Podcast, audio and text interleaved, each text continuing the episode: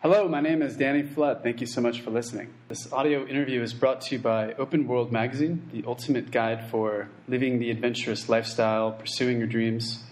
I'm excited today because I'm joined by a very interesting young nomad. His name is Justin Alexander. Justin quit his highly lucrative position at a tech startup two years ago. He had it all, but he was unhappy.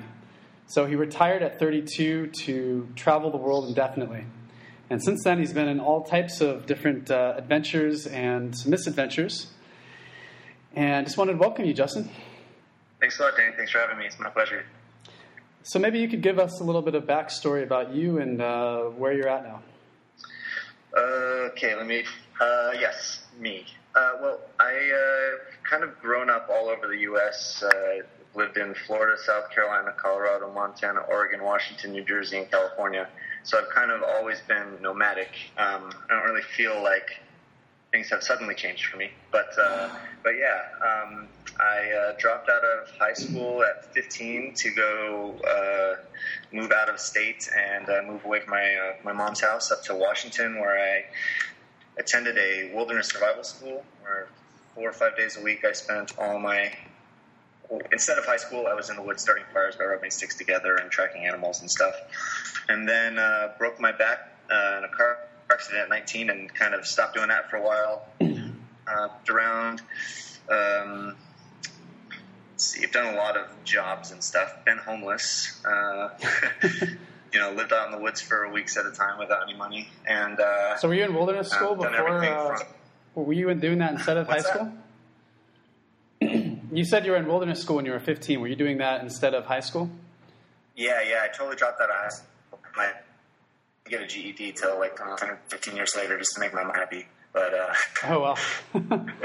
yeah, it worked out all right. I mean, I definitely uh, it didn't work out all right straight away. I mean, I was fine all along, but I definitely was homeless, and I've you know I've done like all the crappy jobs that everyone that doesn't have money does.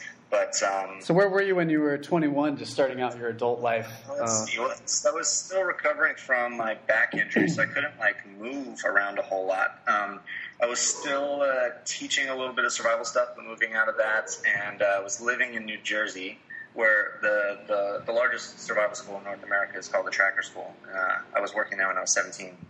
So um, I worked there from like 17 to 21 about and then I went to like massage school after that, and moved down to Florida, and then moved out to California and joined a rock band and uh, became like a personal trainer and massage therapist, rock guy. And then uh, I also was contracted by um, Marine Scout snipers multiple times, going down to like 29 Palms and uh, and uh, Camp Pendleton to teach wilderness survival skills and tracking and escape and evasion for Marine Scout snipers. Um, so I've occasionally been flown, like flown over to Thailand to teach jungle survival courses. So I still kind of occasionally do that, but it's not like I'm not pursuing it as a career. It's just my it's a fun thing to do. Wow. So you were you were pretty set on this. Yeah. You were pretty set on this path from an early age. Like, do you never worry about your prospects, like how you were going to make it in the real adult world? No, no. I've definitely, I've really, really been all about pursuing my passion. And my dad was a big Joseph Campbell guy, so you know, right on. He's a good dad, um, and helped really be supportive of me doing really whatever it was. Whereas my mom was a little more, um, you know, afraid of uh, me struggling my whole life, you know, and rightfully so. But uh, yeah, I mean, there's been there's been a lot of things that seem like destiny when you kind of like follow your passion and, and are open to things. so you know things don't always go right, but um, I'm really happy with how things have ended up. You know, considering the fact that I've almost died lots of times. so how did you go from being a young man uh, with these wilderness skills and uh, teaching uh, Marines and teaching in Thailand uh, these skills? How did you go from that to being part of a tech startup? Yeah, well. Um, it's kind of because you're kind of all over the board, weren't you? That story. It's uh, it is all over the place. And I'm um, at that time in my life, I was uh, let's see, I was in a rock band. We had just toured Japan, and I met this girl, and then we were back and forth. And so I was like kind of taken away from the rock band, and was starting to think about. Um, I need to do something that's going to enable me to live the type of lifestyle that I want. And being a rock star is not the type of lifestyle I want. You know, like fame and money and fun is great, but that's like when I look into the future like really any option on that path, I'm not going to be happy because I just what I ultimately want is like complete freedom, you know, and that's what money is to me. It's so uh, you know, it's not so much about having stuff; it's just about having options. And um, so, what does freedom mean to you, Justin? yeah, it's uh, it's well, well, let's see. When we talk about financial freedom, I just mean um, money not playing a significant role in your in your decision making process. You know, so like I don't. Uh, uh, the reason I like money is so because I don't have to, um, you know, like see how much a gallon of gas is before I can go, you know, can go uh, to the gas station. Whereas you know, now I don't have to worry about stuff like that. Um, or if I get a, you know, meet someone and they're like, "Hey, uh, we're going to Russia. You want to come?" I'll be like, sure, let me just see if I have anything else I've committed to, and if not, then great. You know, so uh, that's I mean that's what freedom is. Freedom is to me just the ability to do uh, whatever I want to do, and it's not just financial. You know, it's a there's a lot of uh, mental things and, and self work I think that go along with that.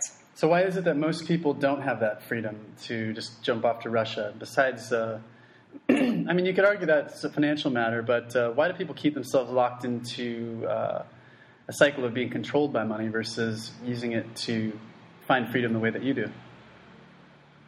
Um, I mean, it's a tough question, but. Okay, yeah, I totally understand. And uh, um, I don't understand why people um, don't. Um, I think most of, uh, granted, uh, I don't have a family. I'm 33 years old now, and I don't have a family or any real commitments uh, so I, I really do have a lot of freedom. You know, if I did have kids and, and a wife and stuff, and that, that's kind of always kept me not single, but not married and not settled because I just know this about myself. And you know, anytime I've tried to be any other way, it just makes me and whoever I'm with really unhappy. So um, it's kind of uh, um, kind of getting into relationship stuff here, but you know, finding. finding people who like you the way you are is a really big thing. It's really important for me and you know surrounding myself with the types of people that I want to be like and the type of people that respect me, as opposed to people that uh, talk to me as if um, I'll never grow up and I'm playing Peter Pan. you know. Which is, like, people really say that, and like yeah. it, when it comes from someone, when it comes from someone that you love, it's like, wow, man. Maybe I know, maybe I'm wrong about all this stuff, but no, I'm definitely not. This is this is definitely the left for me. Um, you don't want a woman to tell you that you need to conform or that you need to change. Uh, yeah, well, I mean, the thing is, I, I, can understand to a degree why people say never leave their town if they're never exposed to anything, you know? Mm-hmm. Like, I was exposed to books oh, as a kid that, uh, um, and, and, movies and stuff. Like, my heroes were all, were all these nomadic, like, like mystic, you know, who could survive in the wilderness, or these ninja type characters, and they were not, they were not this normal, um, you know, conventional life heroes. You know, like these guys, those the type of you know, uh, I can't even think of any of any uh, of anyone that, that fits that. But like, for example, uh, my heroes growing up were like Conan the Barbarian when I was little. Uh, Arnold Schwarzenegger. That dude was awesome, and I just rewatched it, and I'm telling you, you should watch it and look at it. Look at it instead of looking at this as Arnold Schwarzenegger. Look at it. Look at the movie as here's this uh, like kind of this mystical philosophical dude. And like when you watch it like this and without judging it it's a really great movie. But yeah, yeah so i mean he was one of them. I grew up reading the uh, series by tom brown um, and uh, he was raised by an apache named stalking wolf and this guy was like um, he was an apache scout. He basically was like a nature ninja. Um, and so that was like who i wanted to be from age 10 till um, uh, definitely until ten till twenty. Um, and it just it just seems natural, doesn't it? Yeah, well, I mean, uh, we we all grow up with heroes, and it's just like what you focus your attention on is kind of what you become, I think. And I I I kind of blocked uh, this. I kind of I don't know. I I don't really find that much. Uh, mm, Sorry, I'm, I'm totally losing. Uh, Justin, you, I'm, I'm, sure you're, you're, I'm sure you're familiar with Carl Sagan and his work, right? Um, oh yeah, of course. I, I love that. Yeah, this is just how I, I, remember reading how he said once that uh, you know for 99.9% of our existence as humans, we were nomadic, um, hunters and foragers. You know, and uh, it's only within the, the last like uh, maybe 2,000 years or so uh, that we became, you know, sedentary, and, and this, this lifestyle has left us uh, restless because we haven't forgotten Yeah, and so you've just been living this whole nomadic lifestyle uh, because I just want to go through some of your highlights uh, or some of the things that I researched about you. Uh, you were living with a, a, spear and a loincloth in Indonesia. Um, That's a nice picture. yeah. You went to, uh, you were living in Tibet for a while in the Kingdom of Mustang. You've been, uh, you had a Thai family uh, teaching yeah. you like these spells and stuff, like in one village. I, I could go on and on and on, but uh, I want to hear it from you. And but first, let's go back to uh, this is all post the startup. So how, how, again did you get into this startup, and what was that all about? So um. I was definitely, uh, like I said, I was uh, kind of things were finishing up with the band, and I was looking.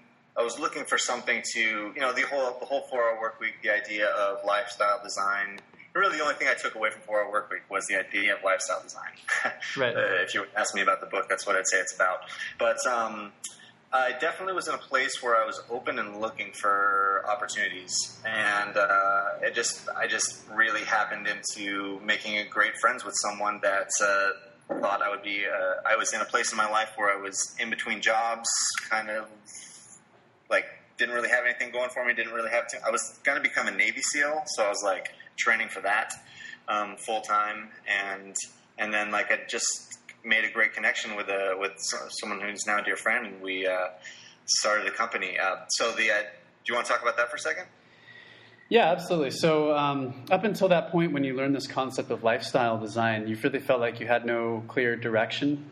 You're kind of well, just floating around. In my teens, I did. In my teens, I was like, I was the most passionate uh, person I knew. When you know, when it, I was like, I was the guy going out there and like making shelters out of fallen trees and sleeping in them, shivering all nights at age 15, and like spending hours and days and weeks trying to start a fire by rubbing two sticks together. Like I had a lot of passion, and um, in my 20s, I was a little directionless until I first traveled outside the states. In uh, 2006, I spent the summer in Nepal on a filmmaking uh, expedition and uh, I went along as a medic. I was trying to get onto this trip, and I was able to convince them to take me on as a wilderness first responder. So I got a, uh, a trip out to um, Nepal, which totally changed my life. And then from that point on, I had purpose again. You know, that was outside of just like making money, and I was like, "This is this is the kind of stuff that makes me really happy." Everyone gets that. You know, the first time they go off and have an adventure. How can someone sign up for uh, wilderness first responder if they want to? Uh, uh just Google it. Like first responder training is awesome. I mean, I I highly recommend that everyone get at least basic first aid CPR because I've saved people's lives before, and it's probably the best feeling in the world. You know, like uh, there was a little girl in Nepal who fell out of a two story window and split her head open, and I like ran her like 20 miles to a doctor, and we had a helicopter out to Kathmandu. And there was uh, another guy who got all pilled out in London who had died and was overdosing on the street, and everyone was take, was standing around filming him like for YouTube or something. Yeah, and I was like, ran up and uh, gave him like, uh, well, he was choking, so I like rolled him over in the recovery position. Then his heart stopped, and I had to like give him uh, chest compressions, and he started puking. Yeah, so like, Ooh. saving people's lives is a big deal. I definitely recommend that people learn basic first aid CPR, and then the next step up, I would say, is wilderness first responder, especially if you're going to be doing outdoor. Um, and the whole point of that is it's like a two week super intensive, and you learn how to stabilize and evacuate. So basically, how to keep people from dying. Um, and, so, and you'll learn a ton. Yeah, you'll learn a ton of useful stuff for yourself as well. And so people can find that. Do they uh, sign up for NOLS, uh, the National Outdoor Leadership School, or where's a good place to go? I don't remember who I did it through at this point. I mean, that was oh. 2006. I restarted a couple years later, but uh, it's something like that. Yeah. Yeah, I know. So if you're listening to this, there's a, uh, a website or an organization called NOLS, and you can actually Google it, and they offer all kinds of uh, outdoor uh, skills. I'm yeah, sure. I mean, keep, keeping people alive and knowing how to not die yourself is like a real basic, important thing. I think uh, it should. Uh, you know, people should put more emphasis on, on stuff like that. Something we don't get in our usual school curriculum, unfortunately. Yeah, that should be in health class. Yeah. I mean, I guess they do. They do CPR and stuff like that. Well, no, so, I didn't remember it. So let's go back. Uh, let's talk about this this tech startup. You were this was a few years back. Um, this was um, I don't know around 2009ish, 10ish, and it, I kind of started on like I didn't have really any money, um, and we really bootstrapped it. We ended up getting clients. Oh, okay. Let me tell you about the project. Um, we uh, the, the company that I uh, co-founded is called iProof, and um, we uh, individually mark items uh, either through RFID or or individualized QR, which allows for some uh, some really interesting and unique services for like high-end luxury goods or pharmaceuticals. And so we ended up breaking the market in Napa, Napa, California, and getting into wines. And then I spent the next couple years pretty much flying around the world, going to wineries and going to uh, fashion companies trying to sell them our tags. And uh, that was an adventure in itself and like a totally different life than I've ever experienced. You know, like international businessman is like uh, it was like a totally new hat for me, but uh, it was really fun. You know, it's it's nice to be able to to you know to, to play that game and, and you know it's it's a it's a fun game to play and sometimes it's necessary. So you went so. from being homeless to having this. Uh, I mean, you're being extremely modest right now because I'm looking at your blog and it says you have 500,000 miles of first class flights, uh, luxury hotels, Michelin star restaurants, a forty thousand dollar watch. Yeah. If I'm reading this yeah, correctly. All, it, was, it was really nice, and I and I do appreciate nice things. I'm not like a, a total like snob. Like if it's nice, then I don't like it. I only want to be, you know, crusty gutter punk kind of guy. I mean, I really appreciate the full spectrum of human existence. Like I like, I like being homeless, and I like I've slept in Central Park a bunch of times.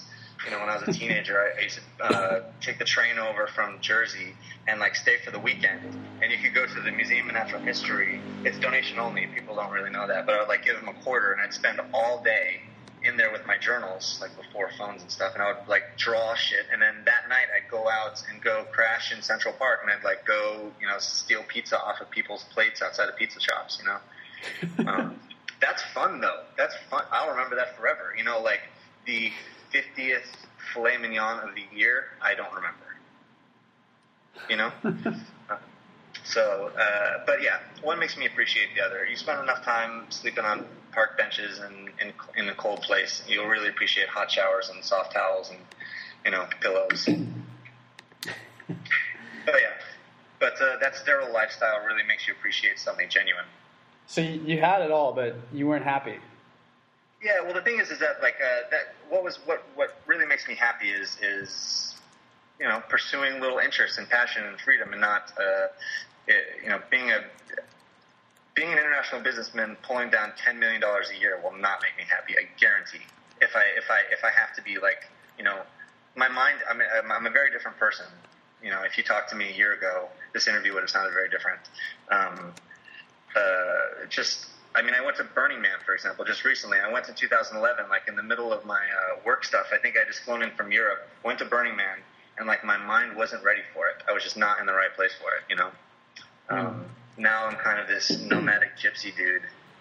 Um, Burning Man is a very, a very interesting experience. Yeah, I want to get into that too, but um, so so after you quit almost one year ago, right? Yeah, so it's, I mean the situation is interesting. I mean, uh, my friend and I started this company, and uh, he's still my friend, and I still have own my shares in my part of the company. I just am, you know, the company can is is is I'm on an advisory level, so I, I wouldn't say that I quit. I just stopped doing anything. yeah. I mean, I still uh, like I don't like make a salary or anything. That would be ridiculous. But uh, um, yeah, I mean, I still I still own the company. I just uh, decided I don't want to do that stuff anymore, and uh, that's just kind of the person I am. When I decide I don't want to do something anymore, I just go away. so. So did you burn any bridges or? No, no, no. I feel like I'm really good at that. I think you know I've got really good people skills. I like people, uh, and I think I'm a really good communicator. And so, you know, the fact is, it's just uh, you know three years of, of really just head down. You know, just, just the entrepreneur grind that I'm sure you're familiar with. It's like I, I realized that when I came into this, I had a goal and that goal was a certain level. It's not wasn't necessarily financial, but it was the ability to kind of live the life I want without having to worry about money. And I kind of just after going through some kind of a hard winter, I just uh, I realized that like holy crap, I kind of just passed that goal a little while ago. Instead of like recalibrating my goals and like keep setting the more expensive watch, a nicer car, or whatever, whatever, like that stuff is not doing it for me. and uh, that's what was making me unhappy was that I, I, I wasn't really being true to myself for the reason that I started. And so, I mean, some people could say I'm lazy, or some people could just say that I have integrity and just stuck with what is important to me. You know, I could definitely still be hustling right now. Uh, you know, we just got a really good client. Um, actually, I flew into New York for a quick meeting uh, a couple days before Burning Man. it's really nice. So things are going well, but uh, I'm not really involved except for you know an email every now and then. so you basically sold everything, and then you jetted off to yeah. Indonesia. Is that right? Yeah, yeah. So okay, so this last um, uh, this last one, well, so I've been traveling since 2006, and I used to go back and forth to Thailand uh, about every year. I used to kickbox over there. I became a monk. I lived in the village. I have like a Thai family. Those are all like pretty long stories, but I really love Thailand. And um, I was just there again recently. This trip, I started in Indonesia, um, where I spent a couple weeks in Bali, but wasn't like it wasn't really what I was looking for. So I, I uh, Googled indigenous tribes in Southeast Asia and found um, found uh, you know there's like Papua New Guinea. You know there's a bunch of little isolated areas where there are you know people still living in their traditional ways. And coming from my background. Hey Justin, you still there? Uh, still here. Oh, okay. So you were just saying uh, you, you Google these indigenous tribes and uh, they had an online presence. Some of these. Uh, yeah, yeah. Well, you know, there are really very few, if any, uncontacted tribes in, in the world, you know, and uh, and you know, so it's not like anyway. I uh, I found uh, this tribe called the Mentawai on Siberut Island on the, off the west coast of Sumatra, and I was like, well, I'm just gonna go there and uh, get off the, the overnight ferry and just kind of ask around and see if anybody knows where these Indians live. so I really didn't know very much about it, and luckily it ended up working out all right. But it's a very famous uh, surfing island. The whole interior is filled with, um, you know, native people living in longhouses. And if you go to my uh, blog, there's some pictures there. It's adventuresofjustin.com, and I've got like a little 12 minute video, um, which is like my first attempt at somehow uh, travel filmmaking. and I lived out there with them for 10 days. Uh, I hired an interpreter and lived with a couple different families in a longhouse. And uh, yeah, like we, it's like it was real stuff, you know. it was like these guys are the real deal. I mean, they've got some plastic utensils, and every now and then they'll wear galoshes, but you know, and have like a shotgun. But besides that, I mean, they haven't changed.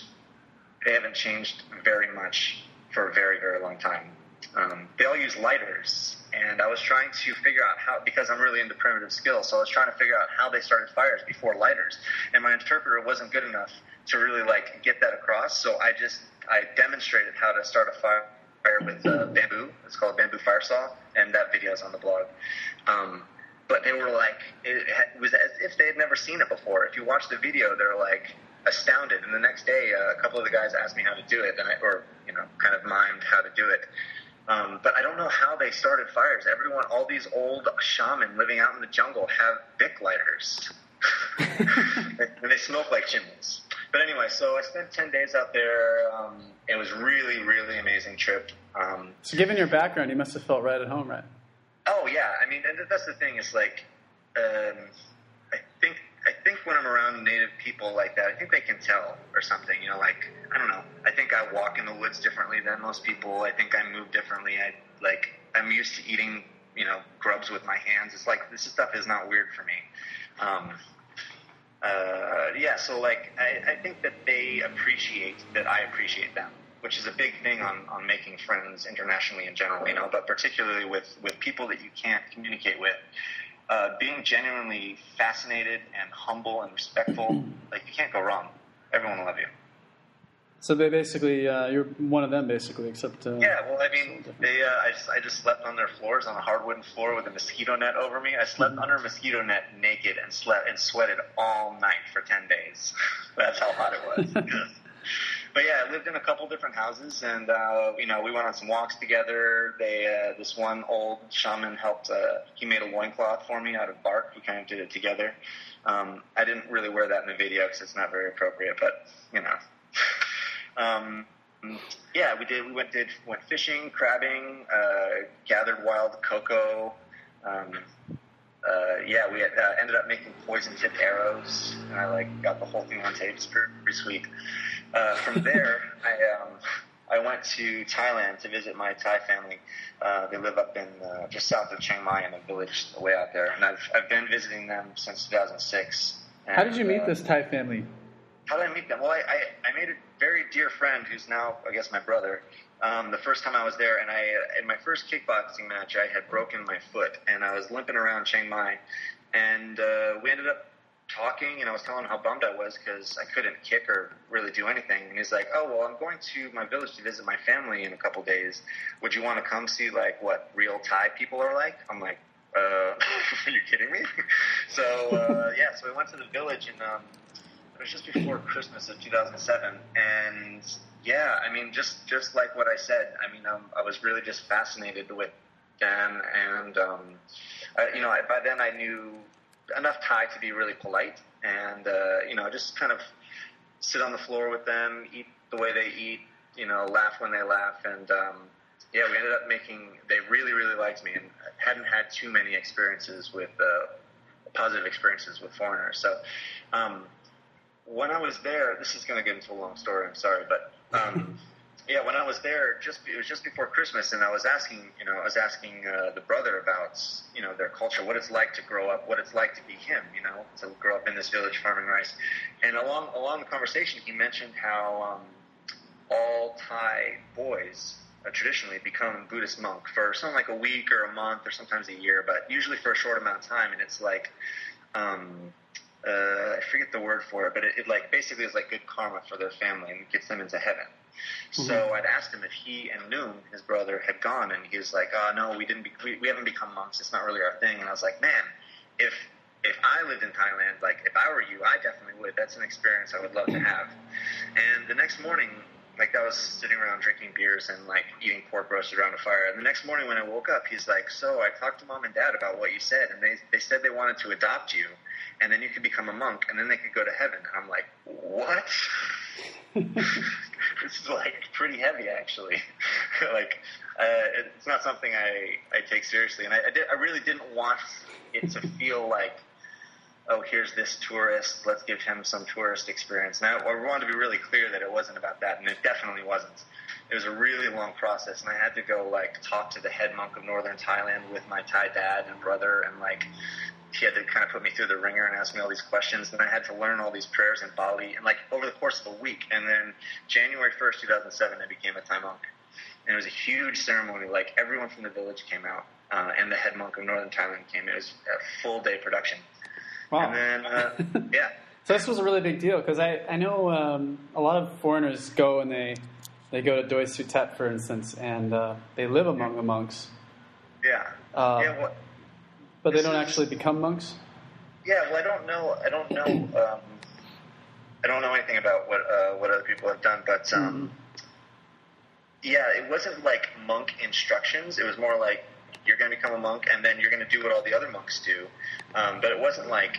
I mean, none of the other monks spoke English at all, so I didn't know what the hell I was doing most of the time. I just like copied, and then really focused on having positive intentions and positive thoughts. You know, uh, every morning we'd get up before the sun came up, and then come in. I slept like in the temple, right in front of this giant Buddha, like a 10, 15 foot beautiful golden Buddha. I slept down at the feet, and then uh, and my Thai grandfather would sometimes come in and roll roll out a bedroll next to me, and he and he'd go to sleep next to me, like not even saying anything.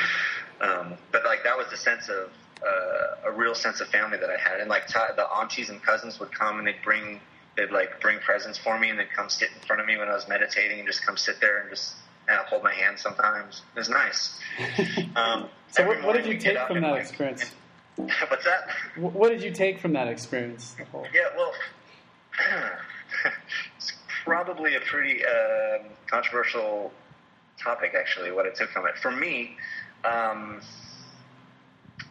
it was kind of the last ditch at religion for me. Um, and what I think I took away, if I were to boil it down, was that religion is a very, very attractive, alluring, um, sparkly arrow, that, and everyone gets uh, focused on what what kind of arrow or what it's made of or what kind of jewels are in it or what kinds of feathers, and no one's looking where the arrow is pointing, which is at truth.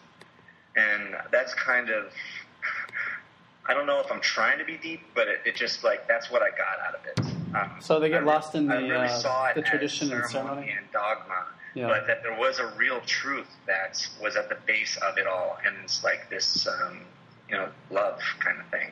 So they, they get caught up in the ritual and ceremony, but forget the actual spiritual message, is what you're saying. Yeah, yeah, and I think that their I think that their ritual has a role. I think ritual is important, um, but I think that you know if you just get caught up on uh, caught up in who is the most spiritual or who has the most tied pendants around their necks, like you know you see these guys with like ten or fifteen golden Buddha pendants hanging around their necks, you're like, dude, you must have some serious issues or something. you know, like To need all that jewelry? who you're trying to who you're trying to convince that you're really holy, but whoa. Yeah. I don't know. I think spirituality is a very simple thing. I think it's you know, but that's a different subject. You shouldn't have something to prove if you're, you're truly spiritually Yeah. secure. I just think that it's. I just think that um, like that. Uh, I don't know if I really want to get into it, but I really think that that love at the base of spirituality, and like it's not really about a lot of other things, but it's about um, seeing each other as uh, seeing the connection in one another, seeing us all as one, and all that other hippie stuff. I think it's. I think. Uh, I think that's what the good. You know, if religion just does that for people, I think then it's great. Um, and for me, in that experience, it, uh, religion, I decided that religion wasn't my path to, to truth. It was through personal introspection and through knowledge. And after that, I just really got into science. And I've, uh, and I don't know, I can, I don't, I'm not a scientist, but I consider myself, um, very scientifically minded and very passionate and curious about the world. So that's replaced my my my search for religion. It's just been the search for um, um, kind of reality and truth. right. And so you've been Yeah. scouring the world looking for truth, Yeah. right? So I'm going around the world collecting stories, like going around the world meeting people, seeing what their lives are like, living, you know, like going and living in places. You know, that's that's kind of my style. It's like to go make friends, make really great connections with people, and then that's what my experience of Thailand is. You know, like I've been, you know, I've been to Paris a lot of times, but I've never been to the Eiffel Tower. Like, I, I want to save that for a girl, I think, for a date. But like, I, uh, When you find me, the right one. like I'll go to the because I want to save the Eiffel Tower for. Uh, I want that memory to be about a relationship. You know, it doesn't have to be a girl. It, it, you know, probably should be though. Um, but you know, like, like uh, I don't just want to go and look at things. I want to have amazing experiences in places, um, and it doesn't have. They don't have to be exotic places, but often the exotic ones are just so interesting because they're different. Yeah, so after uh, Thailand, you worked your way up. Um, uh, just a second, there's a truck going by. Uh, you worked your way up to Nepal, and you also visited the uh, ancient Tibetan kingdom of Lo, now called Yeah, Mustang. yeah, yeah. Uh, how did you end up there over there? well, I, I love Nepal. I really, really, really love Nepal, and that's where I fell in love with travel. And um, uh, I went back uh, for the first time since I left. And the first night I was there, I uh, my friend owns a hostel, and I was hanging up up on the roof with a bunch of amazing travelers from all over the world. Everyone's telling just crazy, awesome stories. Everyone's comparing their trekking stories. Where are you going? Where have you been? Blah blah blah. Um, and uh, I was talking to uh, a friend of mine who told me who had mentioned uh, this thing about Mustang, and Mustang was, uh, you know, it is part of it is um, still geo- geopolitically Nepal, but it's completely 100% culturally Tibetan. Um, you know, the the line on the ground is just a line on the ground. Everyone speaks Tibetan. Uh, most of the nomads up there that live in that live in uh, yak tents, they don't speak any uh, any Nepali at all. They, you know, they're all Buddhist. They've all lived in their traditions the same way they have for um, thousands of years. And so this area was completely forbidden, I think, until the 90s. And then since the 90s, it's been severely restricted. And it's just starting to open up more and more. So I'm really glad I got in to go when I did now versus a couple years from now because China is connecting a road from China to India that's going to go right through the backyard. And that's going to change things massively. I think change, things have changed a lot even in the past, past five years, but it's gonna it's gonna be exponential. You know, you're already seeing. You know, you're you're up there. Uh, there was one. There was one day where I, I found a bunch of yak herders. Like I, the the guy whose house I was staying in, or his little his little shack up in the mountains. I was asking him uh, where if there were like any people still living traditionally, because that's kind of my thing. And he said, "Oh yeah, well there's some the nomads up in the mountains," and he just points up in the mountains, and he gets some binoculars, and he like points, and like I'll kind of see that line, follow that line up, and if you go up there, and if you find some yaks, then you'll find them. you know, like, but anyway, even So how did you make like, it? How did you even make it to this place? Did you hitchhike there, or? No, no. So uh, hold on, let me tell you that in one second. Oh yeah, yeah. So I find that I find the yaks, and the guy who's hurting them is using like a, a slingshot, like David and Goliath. You know, like he's using a string with a with a on uh, in the center. There's a little pouch, and you can put a stone in it and throw it. Yeah. And he's using slingshots to hurt the yaks, but he's wearing like an Adidas tracksuit or something. Like he's got like an Adidas jacket on, which totally like kind of de-romanticizes the whole vibe.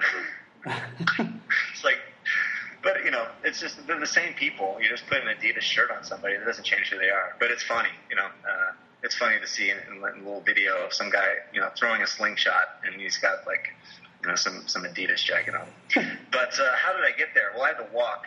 Um, I walked from Jomsom. I took a, a short flight through the Himalayas to Jomsom, and then walked about. I think it was about a week. Um, actually, maybe a little shorter, but yeah, long, long days. Uh, a lot of altitude. Got up to about 15,000 feet. I went uh, over an 18,000 foot pass, um, and all I took was basically my backpack, sleeping bag, the clothes on my back, and flip flops. And um, and it was awesome. It was, it was. I'm really glad I went light. I uh, ended up hiking up and over the pass. It was covered in snow. We, uh, me and I have an interpreter as well, and um, stayed in villages along the way. And uh, once we got up to uh, once we got to the border of Tibet, then we basically just like kept walking. You know, like so technically we're in Tibet, but you know it's just lines on the ground, right? So.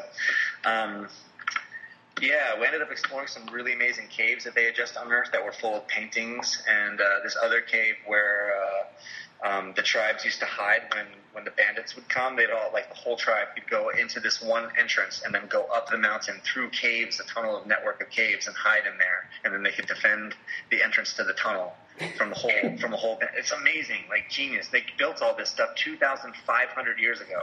Like carved a honeycomb of caves up into the side of the mountain. It's just unbelievable. Wow. Um, yeah, so it's- were, were there, you were like one of the few foreigners that ever reached that place, huh? Well, no, there. I mean, foreigners can get there. Like the thing is that uh, there are vill- like there's the main town Lo Manthang. That's where the the palace is. That's where the king used to live. Okay. And like there are definitely. You know, there are a few times where you'll go there where you won't find a white person. But like the outlying villages, like uh, Chaucer, C H O S S E R, you can look it up, probably on Google. I don't know, maybe. Um, but don't everyone go there at once, because please don't ruin it. but it's a bunch of people. It looks like Tatooine. You know, it looks like Star Wars, like desert dwelling people living in cliffs, kind of like the Hopi uh, down in the Southwest. But they're still living there, and like it's just the same. They don't have electricity. Like it's exactly the same. There's no signs in English. There's no hostels. There's no guest houses. Like I just went up with an interpreter and asked the lady if I could eat at her place and sleep in there, and then you know like that's how it is. And then a couple nights when I was up there, I slept in a cave. Like I found a cave full of hay, and I wanted to do a little survival trip, so I, you know, just slept in a bunch of grass. What were you eating there? Um, God, a lot of dal bhat, which is like rice and lentils and very bland potato curry. Okay. Um, yeah, a lot of that. Not like yak too, meat like or occasionally, occasionally yak, lamb. I, I was trying to get protein anytime I could because I just I lost probably 15 pounds walking up there. Um, protein's really few and far between. It's really desolate, and so they have to trek everything up there.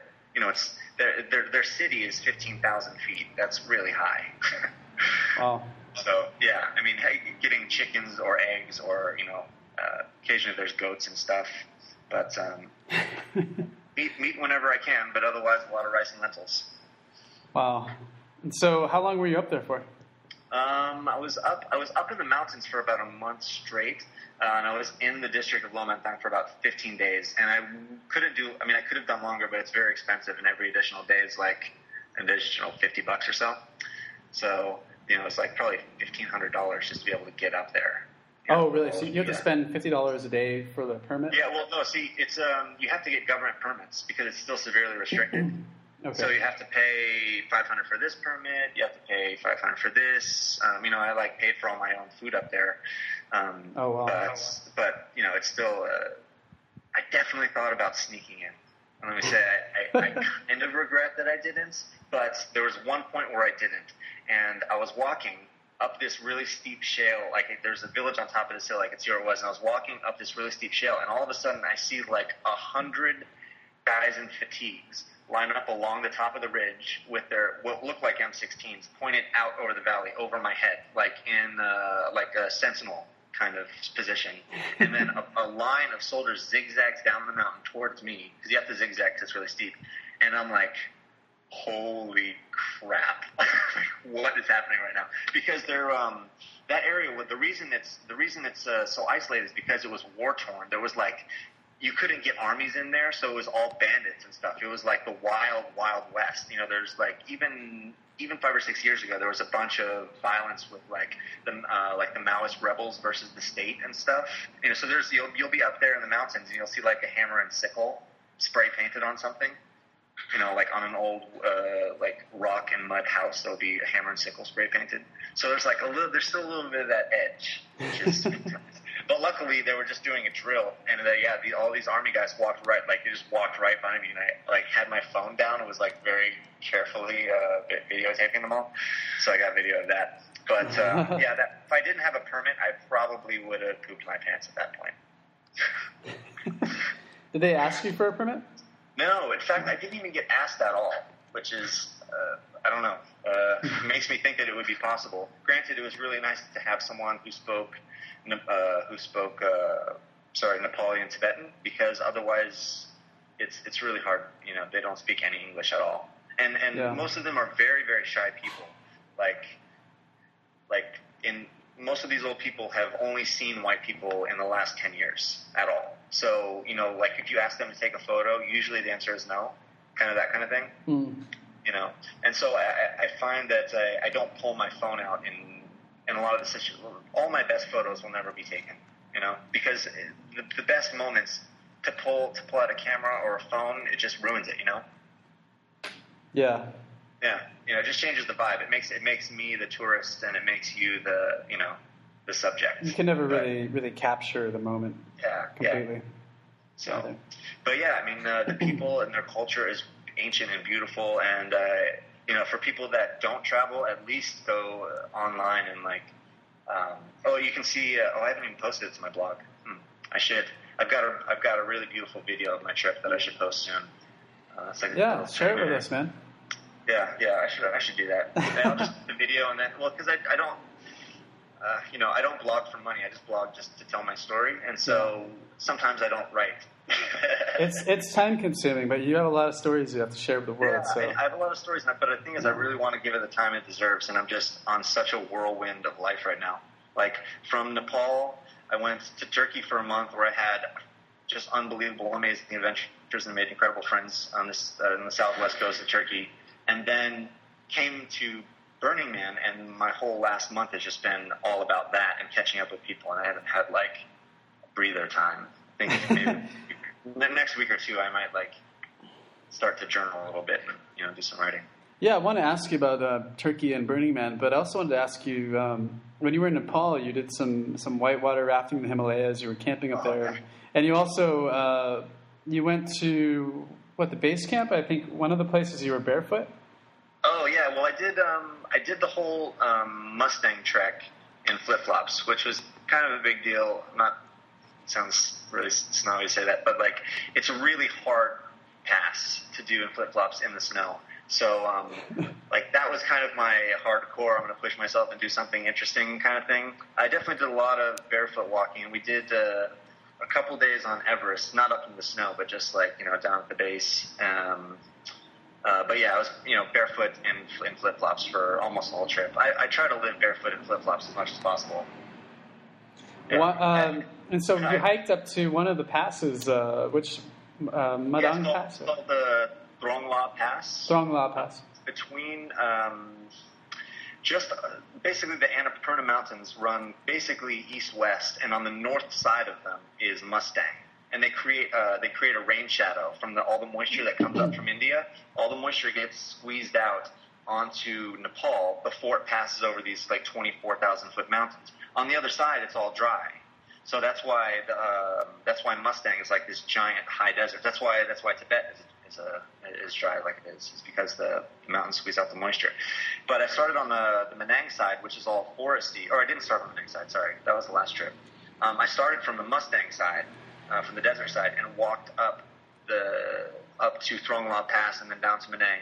But it's like I think it, in two days I did from trying to get this right, 2,900 meters to 54, almost 5,500 meters in two days. That's like um, wow. 1,500. So that's like uh, the, the 4,500 feet. Is that right? Jesus, I shouldn't have dropped out of high school. and it was really, all really high. I think I think over the course of two yeah. days, I did about 2,000 meters because I had to go up and down you know, like you go up to you go up to uh, the top of a mountain, then you have to go down, and you sleep, and then you go up again. I think over the course of two days, I did about six thousand feet up in flip flops, and that was a lot. Wow, that was really hard. And your toes are about to um, freeze off, huh? Yeah. Well, the, see, the thing is, the morning I the morning I went over the the pass, um, my my toes were really really frozen. So I got a, an Nalgene water bottle full, uh, filled it up with tea, and then ate as much hot oatmeal as I could and uh, and set off before the sun came up. And my my toes really really were were really cold until the sun. Uh, I had you know, and, and I was slipping a lot too. You know, it's, it's very steep, and flip flops are not. And the whole backside of the side that I came up is uh, it's not like a well worn trail. It's kind of a bunch of little trails. It's it's not ideal. But yeah, everyone that goes over Throng La, they come from the other side, and it's not as steep. Um, you know, it's a little more gradual of a rise. So, wow. Uh, yeah, so did that, and what did I do after that? Oh, yeah, after you said you went to Turkey afterwards. Uh, yeah, but I was going to say I went. Then I went to Pokhara to go whitewater rafting or whitewater oh, okay. kayaking, where um, I had my iPhone in a life-proof case and duct taped to my chest as a GoPro. that totally failed, and I ended up losing a bunch of photos. Oof but yeah, my phone, uh, my phone, my brand new unlocked iPhone 5s toilet. Oh. So that was a huge bummer. I realized how um, how important basic tools like having a phone or a computer, uh, how much I rely on them. You know, especially with my lifestyle. It's really all I need. But I do need it. but I do need it. Did, did, you have your iPhone when you were with the Mentawai? Uh, uh, yeah, that's yeah. see, I, I do. I all my stuff on my phone, and then I yeah. just edit it with iMovie. So, like, really, yeah, it's like it just uh, it just seems funny to me that you're out with these guys, uh, like uh, hunting yaks with slingshots and yeah. Uh, creating poison tipped arrows, and you're just like waving around your phone at the same time. Yeah, well, I feel like a phone is is energetically very different than pulling out a big DSLR because you know you pull out a big camera and it, there's some benefits to that. You pull out a big camera and a lot of people want to pose for photos. You know the photos are much better, but uh, you pull out a big camera and you put it in someone's face, you're going to change the vibe. And uh, I'm really into kind of more covert filming because I I don't like to be that guy holding his phone out all the time, taking pictures of everything. um, so most of the stuff that you see that I'm filming, um, if you look at it, it's like uh, I'm holding my hand down at my side, or you know, or something, or I just set the phone up somewhere, or I give it to someone else to hold. But um, I, I think putting a camera in someone's face just changes the vibe too much, and uh, the iPhone's pretty discreet. So, and it looks surprisingly good. I'm, I'm pretty surprised with how it with how it came out. I'll be interested to see uh, see uh, if, the, if the new phones are better. Yeah, I hope to see some more of your videos. Uh, yeah, I'll put, I'll, put, I'll post that um, Nepal one soon. I really should. It's really awesome. It's way better than the uh, one. So then, uh, after that, you went to you went to Turkey for a few weeks, and then. Yeah, I was in Turkey for a month. I spent most of the time in Turkey down. Eh, obviously, I saw Istanbul and stuff, which is gorgeous, and I love the, the culture and the history. And Turkish food is amazing, and Turkish people. But uh, I ended up going down. I wanted to check out, you know, a lot of the beautiful spots, but um, you know, so I had to plan to go to like Olympos and Izmir, Ephesus, Cappadocia, and a couple others. But you know, that's kind of the way I like to set things up when I'm traveling. It's like I have some a general outline of things that I want to do, and then when something happens that is irresistible, I just stop and do that instead. You know, I'm not like committed to. I didn't go to Cappadocia. I'll say that for another trip. I'm so sure where did you go? Um, I just ended up spending most of my time in this small seaside town called Kusadasi. I went to uh, Ephesus, which is a, or Ephesus, which is a um, uh, some really old ruins, and they were really gorgeous. But I uh, I think on the first night that I was in this really small town, I ended up making a very very good friend with uh, with uh, this Turkish guy that's my age, and his English was horrible, but his friend spoke uh, spoke English really well. We ended up hitting it off and he's he basically said, "I'm going to make you fall in love with my town. That's my purpose for the for your time in Turkey." And I ended up staying there for like about two weeks. I didn't even leave this small little town. And he just took me to all his favorite cliff diving spots. He took me to uh, like uh, he put me up in his place, introduced me to all of his friends. We like took me out to dinner all the time. Like the hospitality was unreal. Like I was like, oh hey, I haven't been to a gym in like two months, and I'm really skinny after Nepal. Can I like try and find a gym around here. So he walks me like five blocks, walks me in, says hello to the gym owner, and it's like, "This is my boy. Take care of him." and how did, how did you meet this guy? In Turkish. Um, sitting around smoking hookah at a hookah bar. he, uh, he owned it. He owned the place.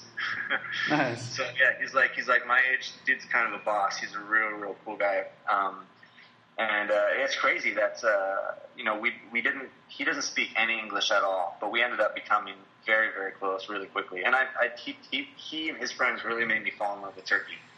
Um, and I learned tons about Turkish history, like because I didn't go to high school. You know, I don't know world history is like I never took that class. So going to Turkey and like going to these places and hearing about, you know, this heroic Ataturk uh, character who, uh, you know, unified Turkey, and it's really, really amazing to to hear the story from Turkish people and you know to hear what they think about the world versus like, um, you know, just reading about it in a book.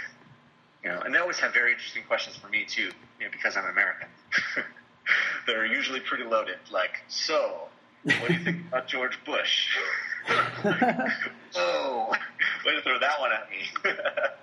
yeah, that's, that's yeah, funny. But surprisingly, or maybe not surprisingly, I, I've never come across anyone who's been, I don't know, American racist or whatever you would call that. I've never had someone who didn't like me because I was American. I've had people who have probably had preconceived notions about who I am, but yeah. as soon as I start talking to them within about a minute, things are cool.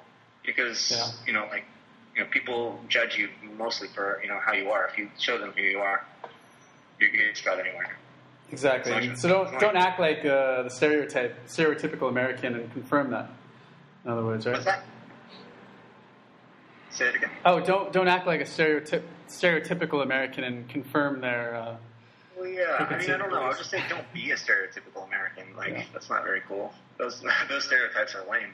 Um, yeah, I've seen it a few times, unfortunately. I wasn't trying to not be that. I was just being myself. So, yeah. um, be cool and then just be yourself. yeah, yeah. Well, I think I think a, a, big thing of it, part of it too, is a lot of uh, Americans go abroad for the first time and they're just you know dismayed at the level of service that they get. You know, like oh, the waiter's being rude to me and blah blah blah. And it's just you know, and, the, and the, on the other side, the waiters say, well, it's like if this wouldn't, you know, they say this wouldn't work in uh, the U.S. or this would never happen in the U.S. and uh, say, well, maybe you should go back to the U.S. right, right. Well, well you know, it's, why I don't. If I go to a Mexican restaurant and the person waiting on me doesn't speak English, I don't get upset. You know, it's like yeah. um, I think a lot of the people in the U.S. they're just so used to having their asses kissed and. Uh, well, anyway, we're, we're getting. it's possible. Getting I don't know. Um, I know. I think that uh, probably just I've traveled a lot, so I, yeah. I think um, I have appreciation. Uh, and I think it's, humility is really important.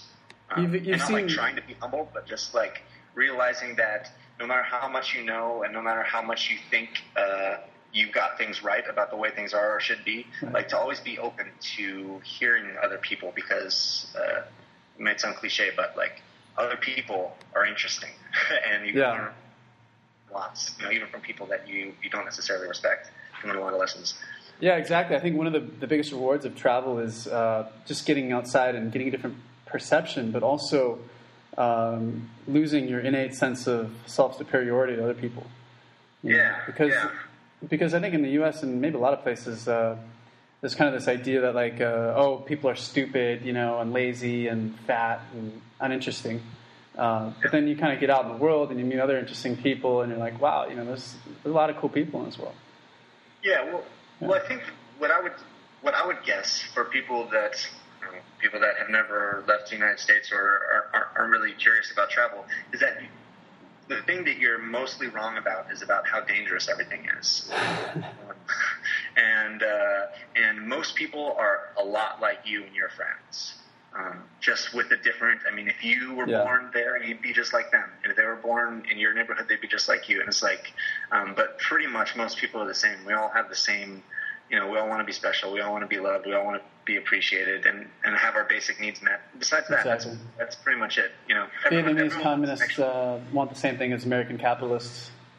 Yeah. They just have different ways of getting it, and um, yeah, I think I think people also confuse uh, inconvenience with danger as well. Um, yeah. Because there's no doubt that you know there's going to be things that are inconvenient.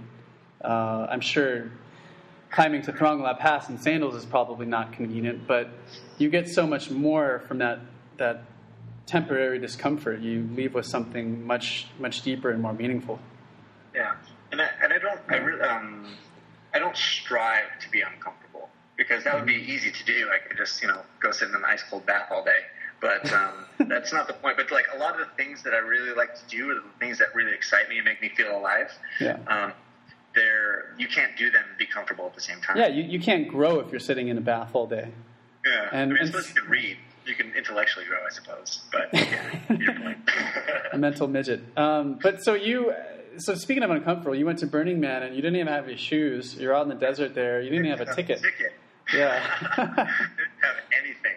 I had, um, I had, there was one great night in Kathmandu with a dear friend of mine, um, named Dustin, and uh, we had a conversation. And I realized then that I really needed to go to Burning Man, and I was like, "Yeah, but I don't have a ticket or anything planned." He's like, "Are you kidding me? You don't need anything. Just go."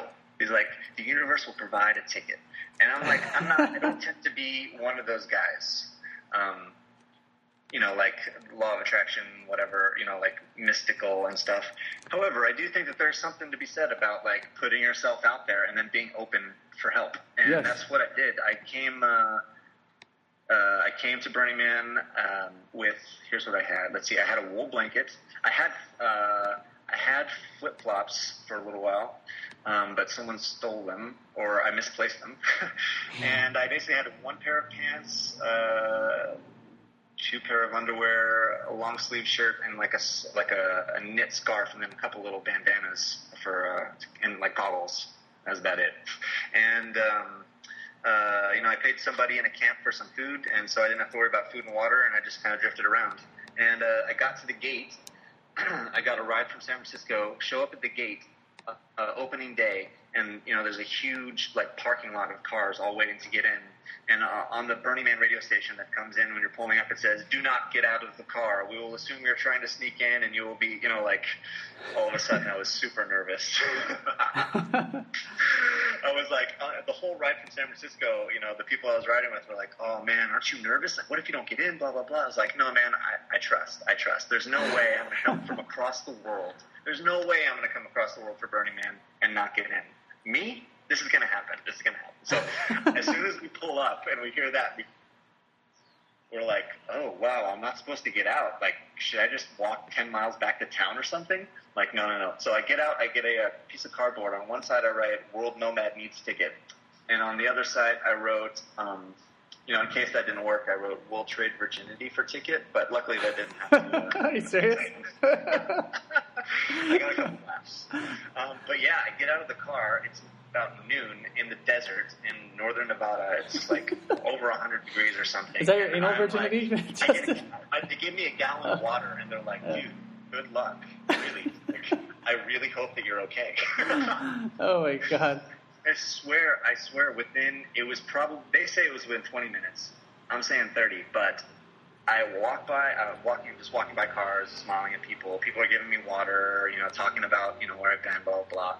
And, um, yeah, everyone's wishing me good luck. There's like, yeah, you'll get in, man. Burning Man's magic. I'm like, yeah, I hope so. and I walk by this van and I hear a guy, I, um, I hear a guy say, World Nomad. And I turn around and there's a dude looking at who looks like Santa Claus sticking his head up at this window. And I swear, I didn't even realize it at the time. But at, when I told the story for the first time, I realized that yeah, he looks just like Santa Claus. So Santa Claus hooked it up, huh? I know, appropriate. and uh, he says, "Hey, you uh, you got any money?" And I'm like, uh, "A little, but really not much." And he, he pokes his head back in. And I, I had some money, but I didn't want to. I really wanted to see if I could get in without the ticket. And I had bought someone a ticket uh, a couple weeks before, so I, I didn't feel like I was mooching. Um, pokes his head uh, back out, opens the door, and says, "All right, get in." So I get in, and he's standing outside, and his like his son is driving, and he's holding a ticket, and he looks at me really seriously, and he's like kind of shakes it. And he says, "You don't want to know what I paid for this ticket, but I just got a phone call ten minutes ago, and someone very close to me is not coming. So here you go, happy Burning Man." you keep a ticket. Like he probably paid fifteen hundred dollars for it or a thousand dollars. Like that's what they're going for last minute.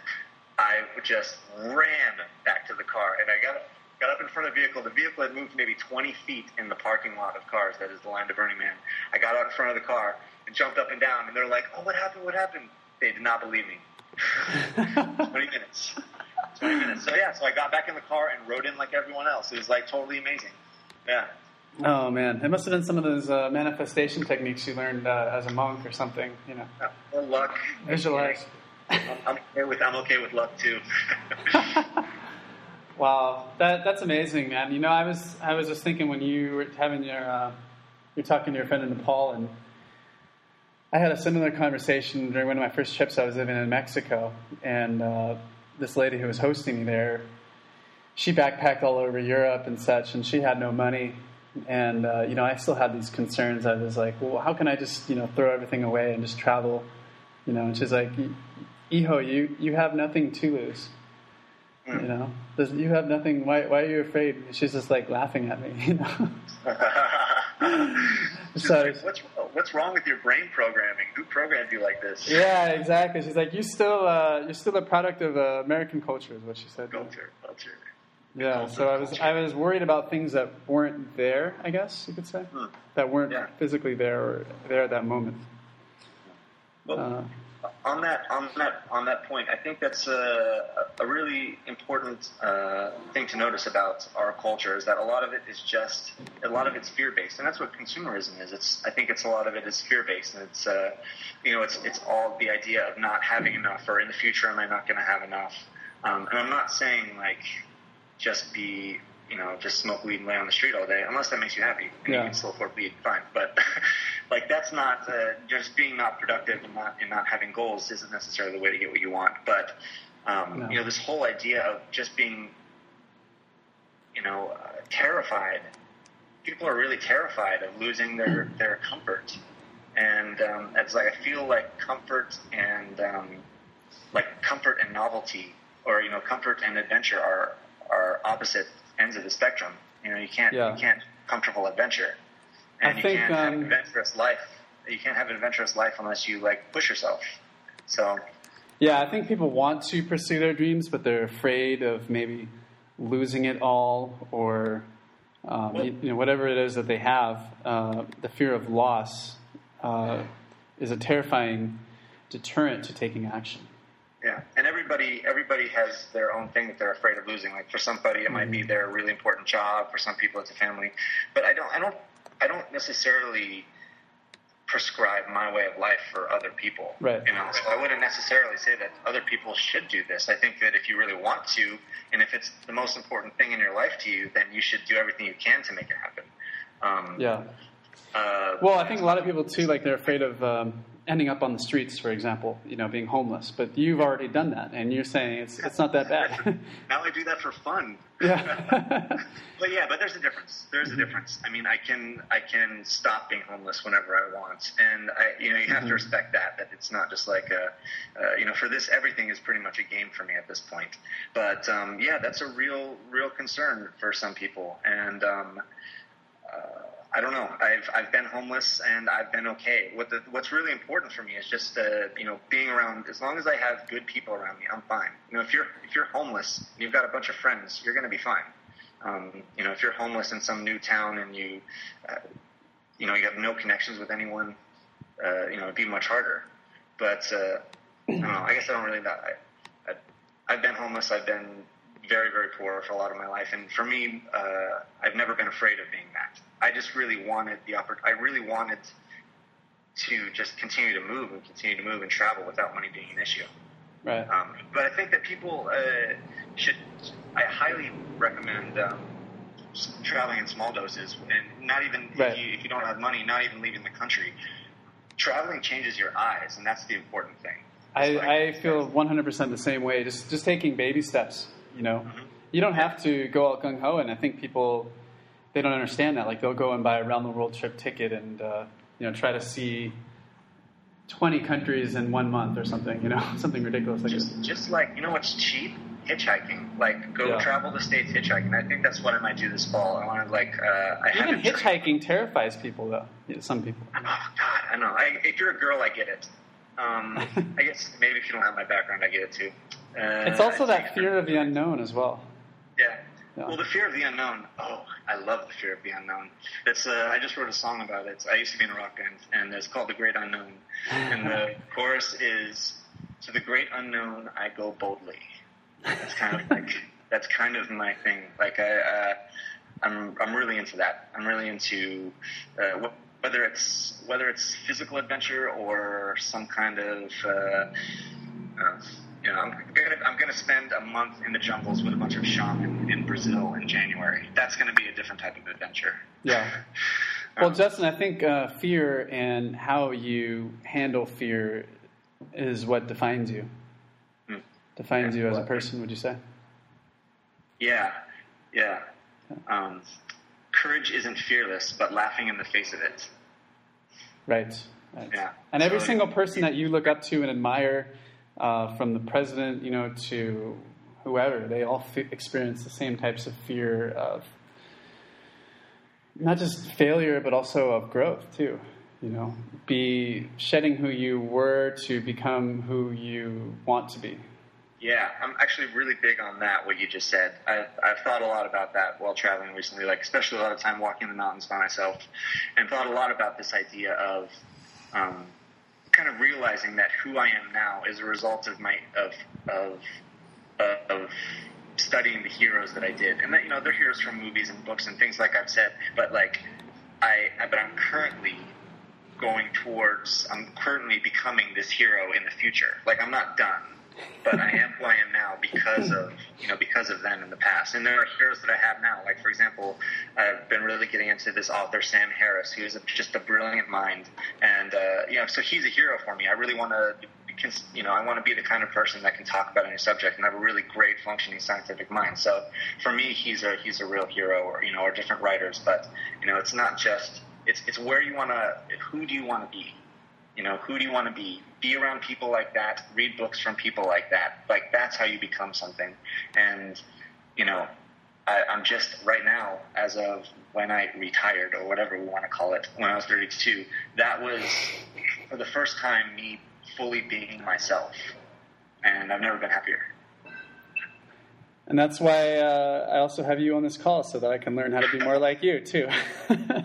and hopefully, uh, the people who listen to this interview will uh, be inspired by your example, and uh, maybe some of this rubs off on them. Who knows? Yeah. Well, hopefully, I, hopefully I don't sound too stupid. Um, I always feel uh, nervous on these uh, interviews. I don't think you sound stupid because you have a unique perspective and uh, unique experiences that you can share with people that are far outside of what most people consider normal. Yeah. Well, if um, if any of your listeners want to like add me on Facebook, I'm uh, they should do that, and I'm down to talk to anyone about anything most of the time. So, um, just traveling around the states for a while, headed to South America and then Europe. Um, but I usually have internet connection, and uh, I like making new friends. So hit me up.